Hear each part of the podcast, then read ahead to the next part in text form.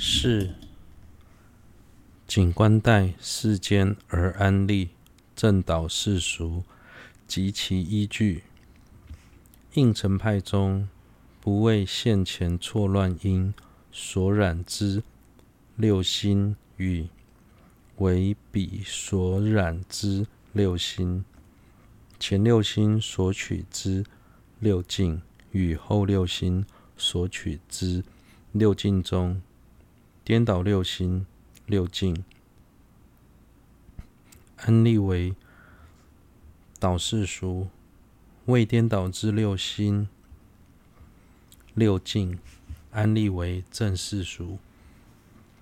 又此为待世间或名言量，而安立为正导世俗，非待随顺圣者理智而安立之。故于中观之中，且无明者，见影像等与青色等，观待显现境时，并无错不错乱二者，故不区分正导世俗。入中论云：无损六根所取境。即是世间所了知，唯由世间立为地，余由世间立为导。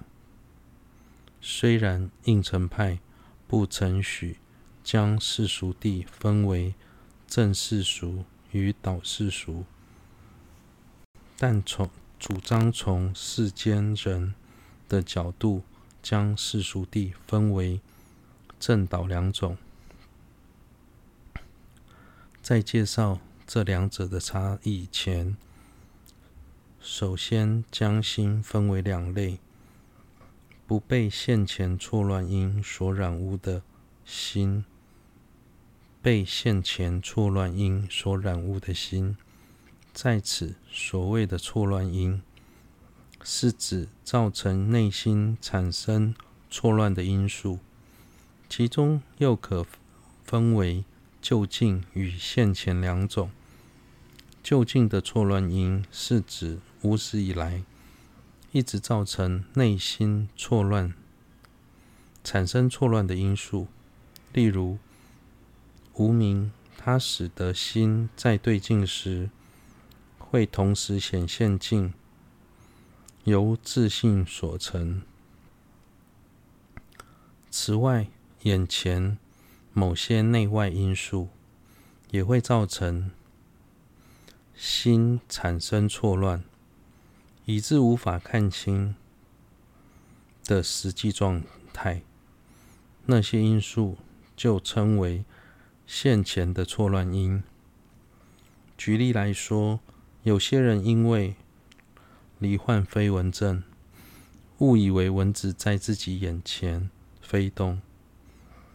这个例子中，飞蚊症就是现前的错乱因，或是阳光直射在沙滩上，以致某些动物将阳焰看成水，这也是现前的错乱因。当某人的心被现前的错乱因所染污时，纵使是世间人，也能判断那是颠倒的心。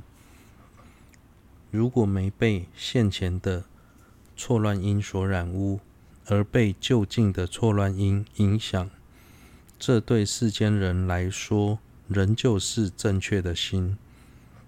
对于被现前错乱因所染污的眼根知、耳根知、鼻根知、舌根知、身根知。一根知这六种，以及这六种的心的索取境，色、声、香、味、触、法，纵使是世间人，都能在分析后理解那些心是颠倒的，境是不存在的。所以从世间人的角度而言，将颠倒的六心六境安立为导，相反的，不被现前错乱因。所染污的六种心，以及这六种心的索取境，这些对于世间人来说，心是正确的，境是存在的。所以，从世间人的角度而言，将不颠倒的六心六境安立为正。在此，将世俗地分为正倒两种，完全是从观待世间人的认知或其名言量而安立的，并不是从观待圣者的理智而安立。因为世间人会认为青色是真实的。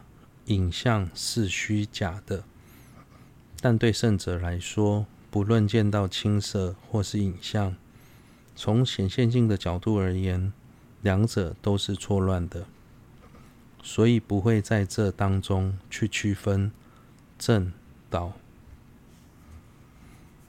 五，现前的因缘中被综艺染污所生实质直境的相违品。